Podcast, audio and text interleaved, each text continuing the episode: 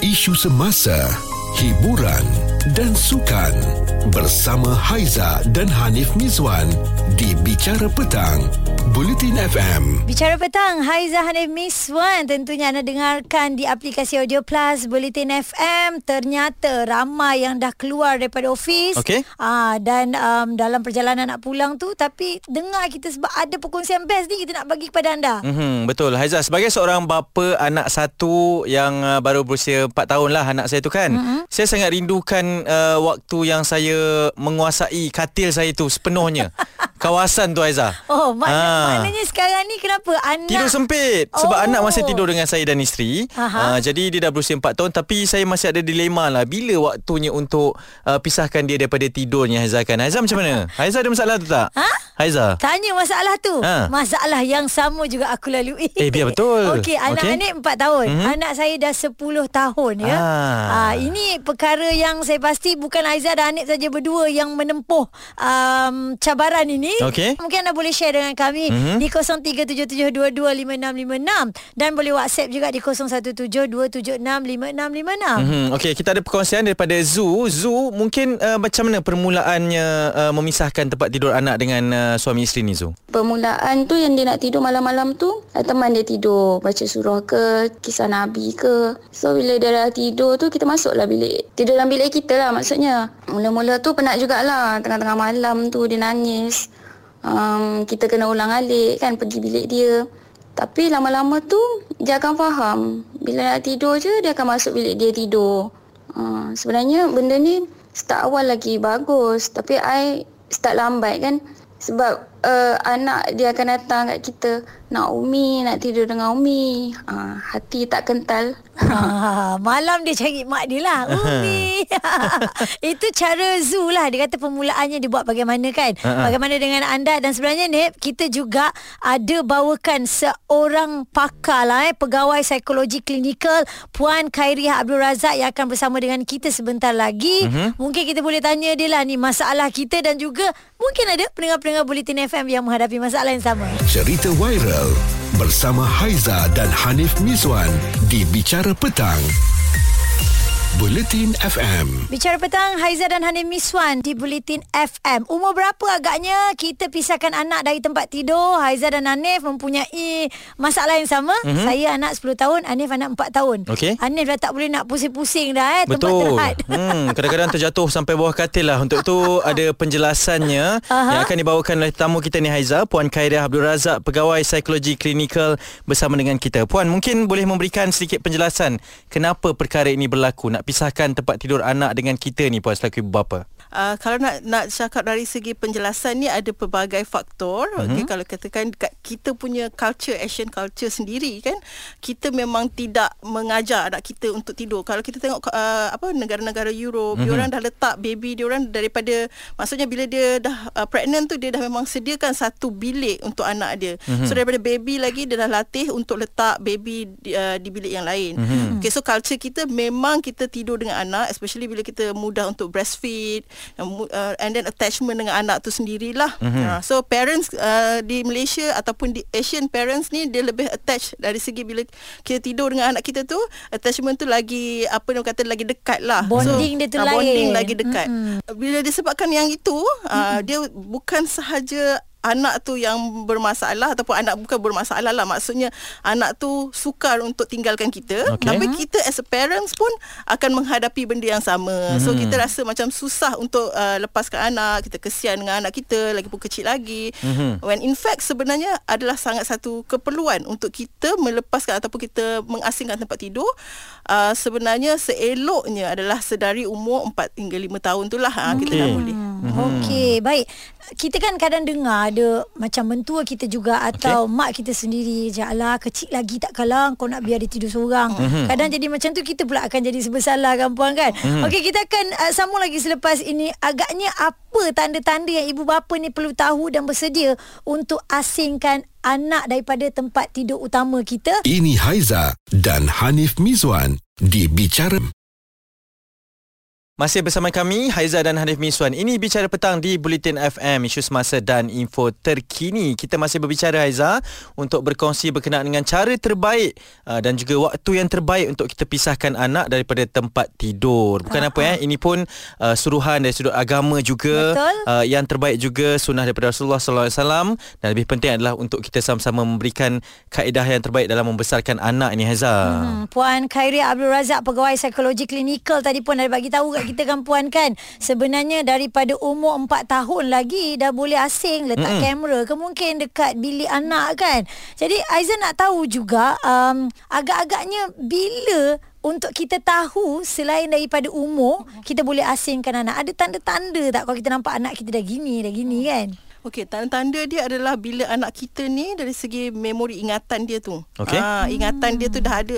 Kalau kita tengok 3 tahun ke bawah tu dia tak boleh ingat. Dia tak dia tak mungkin dia tak ingat sangat lah hmm. apa yang berlaku hmm. tapi dia bila dia dah umur 4 5 tahun tu biasanya dia dah ingat so benda yang berlaku dalam bilik biasanya antara suami isteri adalah pri- private and confidential lah yeah. between kita dengan suami isteri kan tapi hmm. kadang benda tu anak-anak kita kita nampak macam dia tak tahu tapi dia sebenarnya tahu dan dia mendengar dan dia melihat okay. so benda itu membawa kepada kita, kita kita kita kena faham dia memberi kesan jangka masa panjang kalau mm-hmm. berlaku sesuatu yang tidak diingini mm-hmm. okey so uh, seeloknya 5 tahun 6 tahun tu kalau masa tu pun masih berlatih-latih 7 tahun tu dah elok diasingkan lah 7 mm-hmm. 8 tahun okay. kita faham lah eh bila mm-hmm. di bilik tidur suami isteri hubungan intim atau dia nak berborak uh, hal apa orang kata hak tu had ni kan semuanya dekat atas katil sebab kita tahu itulah waktu yang paling sesuai untuk kita bercerita ni eh mm-hmm. tentang isi hati masing-masing ni mm-hmm. puan mungkin boleh kongsikan juga kepada ibu bapa ni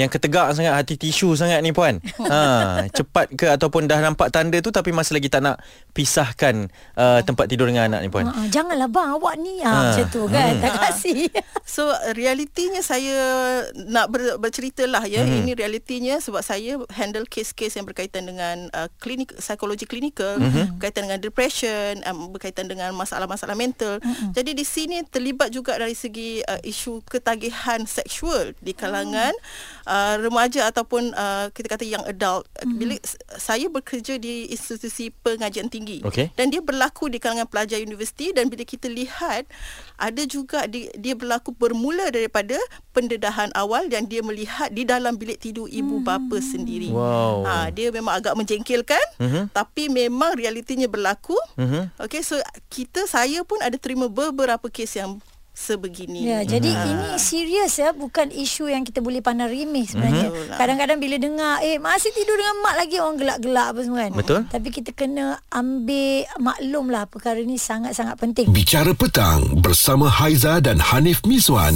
di Bulletin FM.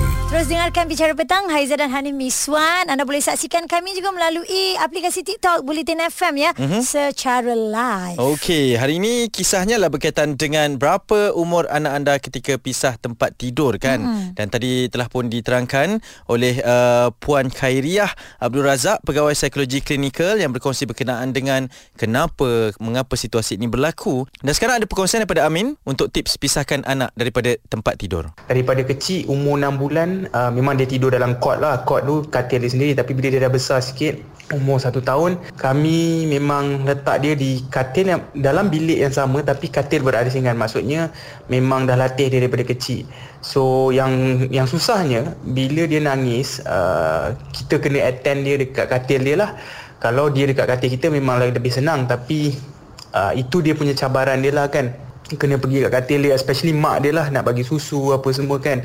Um, tapi bila dia dah besar sikit macam sekarang umur dia dah 4 tahun ataupun anak saya ada dua anak umur seorang 4 tahun seorang lagi belum lagi 2 tahun uh, kami terus letak dia di uh, bilik berasingan terus Itulah itu hati yang kental sangat kita nak letak kat baby cot pun kadang-kadang kita rasa ah, tak naklah kecil lagi anak kita kan. Mm-hmm. Baik puan, itu tips daripada orang yang mendengar kita. Kalau daripada puan sendiri mungkin ada tips yang lebih untuk dikongsikan. Okey, pertama sekali dia kena kerjasama daripada kedua ibu bapa. Mm-hmm. Dia tak boleh salah seorang. Aduh, ha, ni tak boleh bahaya dia, ni. Ha. Dia kena betul-betul uh, berbincang dan ber, uh, sepakat. Hmm. Uh, sepakat. Okey. Okey, yang itu satu. Nombor dua adalah kita kena luangkan masa. Sebab kita nak latih tu perlukan masa. Okey, so anak tu uh, bila kita balik tu kita kena ada perancangan lah, plan uh, apa yang kita nak buat, macam mana kita nak attract. Saya rasa perkongsian tadi pun dah ada cerita juga kan. Uh, kita buat bilik tu lebih menarik. So itu adalah paling penting lah uh, antaranya uh, yang yang tadi macam saya cakap tadi, okey kerjasama dan juga masa yang diluangkan dengan anak tu sendiri uh, untuk kita latih dia. Uh, so itulah Jadi dia. jadi kan kalau salah satu ni tak setuju kan kena bincang balik lah Betul. eh. Ha, suami kena pakat dengan isteri, isteri kena pakat dengan suami Ya. supaya dapat melaksanakan perkara ni boleh pisahkan anak daripada tempat tidur utama. Ya, puan untuk hadap perkara ni uh, mungkin ada ibu bapa yang baru anaknya seorang. Berbeza dengan anak yang dah 3 4 orang. Jadi uh, nasihat kepada yang baru seorang ni puan? Okey, sebenarnya untuk seorang ni uh, memang agak sukar. Mhm. Tapi apa yang kita boleh buat adalah sebab kita kena fikirlah uh, jangka masa panjang. Uh, paling Mhm. penting jangka masa panjang kita kena tahu sebab dia kalau anak seorang ni lagi lagi dia akan lagi attach. Uh, so lagi akan lagi lama kita dengan dia dan bila kita tak mula daripada awal dia akan jadi lagi berpanjangan. So lagi susah untuk kita uh, lepaskan dia Maksudnya untuk lagi lagi lambat lagi, Lagi, memang ah, ya, betul. ya nak pisah Ah. tu ambil masa juga. Okey, kita akan sambung lagi dengan puan. Kita nak tanya jugalah mungkin selain pada tips dia, puan boleh bagi uh, pengalaman ya Yep. ini sebagai pengajaran kepada anda yang mendengarkan kami. Cerita viral bersama Haiza dan Hanif Mizwan di Bicara Petang. Buletin FM. Masih lagi bercerita umur berapa anak pisah tempat tidur Haiza dan Hanif Miswan di Bicara Petang Bulletin FM Kami mempunyai masalah yang sama uh-huh. Dan kita ada Puan uh, Khairi Abdul Razak Pegawai Psikologi Klinikal Dia kata tadi umur 4 tahun dah uh-huh. kena pisah Hmm, saya suka Haizal cakap kita mempunyai situasi dan masalah yang sama ni sebab mm di Twitter kita pun ada juga yang mengalami masalah dan juga situasi yang sama ni Haiza. Ya. Uh, okey, kita tanyakan berapa umur anak anda ketika pisah tempat tidur. Uh, ramai sekali yang setuju bahawa 5 tahun dan ke bawah dengan 38%. Tetapi eh uh, 29% mengatakan bahawa 10 tahun dan ke atas Oh, ni baru kita. dipisahkan. Ah, ah. Geng Haiza, geng Haiza ni. Oh, geng saya. Saya belum lagi. Okey dan 19 tahun kata 6 atau 7 tahun bila dah masuk sekolah maksudnya dan 14% lagi selebihnya berkata bahawa 8 atau 9 tahun.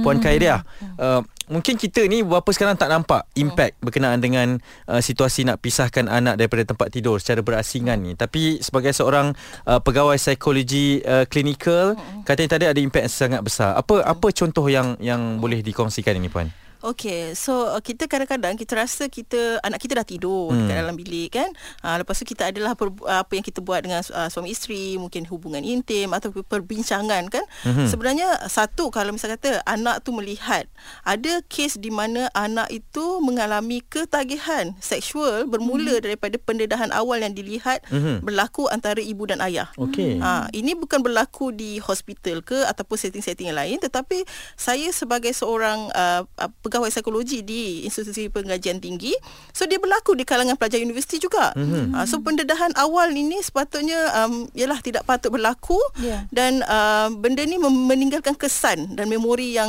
uh, tidak baiklah mm-hmm. untuk anak tersebut dan ada juga yang mendengar apa yang parents cakap pa- parent kongsikan bincangkan mungkin masalah uh, keuangan jadi anak ni daripada kecil mungkin dengar keluhan-keluhan ni Ya. jadi dia akan bawa sampai ke besar dia rasa ah, dia ni adalah membebankan Oh, Ah, sampai so ah ya kan. faktor ya. psikologi tu memberi kesan yang jangka masa panjang. Wow. So itu akan memberi kesan dia akan start rasa diri dia tak berguna, tak boleh tolong parents daripada kecil dengar parents merungut, Ya. masalah itu, masalah ini. Mhm. Ah jadi uh, kita perlu berhati-hati sebab parents dengan anak ni kena ada apa orang kata uh, privacy sendirilah. Mm-hmm. itulah dia. Oh, ini ialah Wow, wow. hmm. kalau kalau puan tak kongsikan kita pun tak tahu apa sebenarnya yang berlaku. Mhm. Uh, perkara-perkara yang mungkin dipandang enteng, Ya. ini sangat deep ni tau. Mhm. Ha? sebab perbualan suami isteri ialah kita jangan cakap pasal hubungan intim sajalah eh, tetapi bila kita sebut tentang keuangan, tengok impact dia sampai dia kata dia pun tak berguna ni. Ya,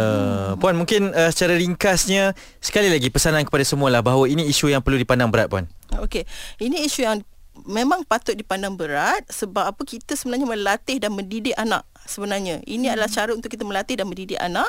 So anak itu tahu role dia sebagai anak di mana dan anak itu diajar. Di sini ada privacy anak. Di sini ada privacy, privacy mak uh, ayah. So itu paling penting dan kadang-kadang dia jadi kecelaruan juga. Uh, hmm. Anak terpaksa mem, uh, yang, yang saya cakap tadi lah dia membebankan kan dia rasa dia membebankan sebab dia rasa dia ambil role of parents dia dah masuk dalam hmm. perbincangan tu yeah. uh, jadi privacy perlunya kita pisahkan sebab kita kena tahu anak-anak perlu main peranan sebagai anak-anak yeah. ibu bapa perlu memainkan peranan sebagai ibu bapa mm-hmm. hmm. itu dia eh perkongsian yang cukup banyak memberi manfaat bukan saja pada Haiza dan juga Hanif Miswan yep. tapi diharapkan kepada anda jugalah yang mendengarkan kami jadi anda kena ambil maklum umur berapa untuk anda pisahkan anak daripada tempat tidur ini sangat-sangat penting yeah. ya sekali lagi mungkin usianya 4 tahun yep. mm-hmm. jadi mungkin kita boleh mulakan daripada sekarang lah kalau anda ada anak yang kecil lah kan. Betul. Ha, kalau macam saya dah 10 tahun ni, anak kena discuss panjang lagi ni mm-hmm. dengan mhm. anak ni kan. Dan memang kena mula serta-merta dah kan mm-hmm. kerana impaknya sangat besar. Semoga bermanfaat buat semua dan ini adalah Bicara Petang Bulletin FM. Isu semasa, hiburan dan sukan bersama Haiza dan Hanif Mizwan di Bicara Petang Bulletin FM.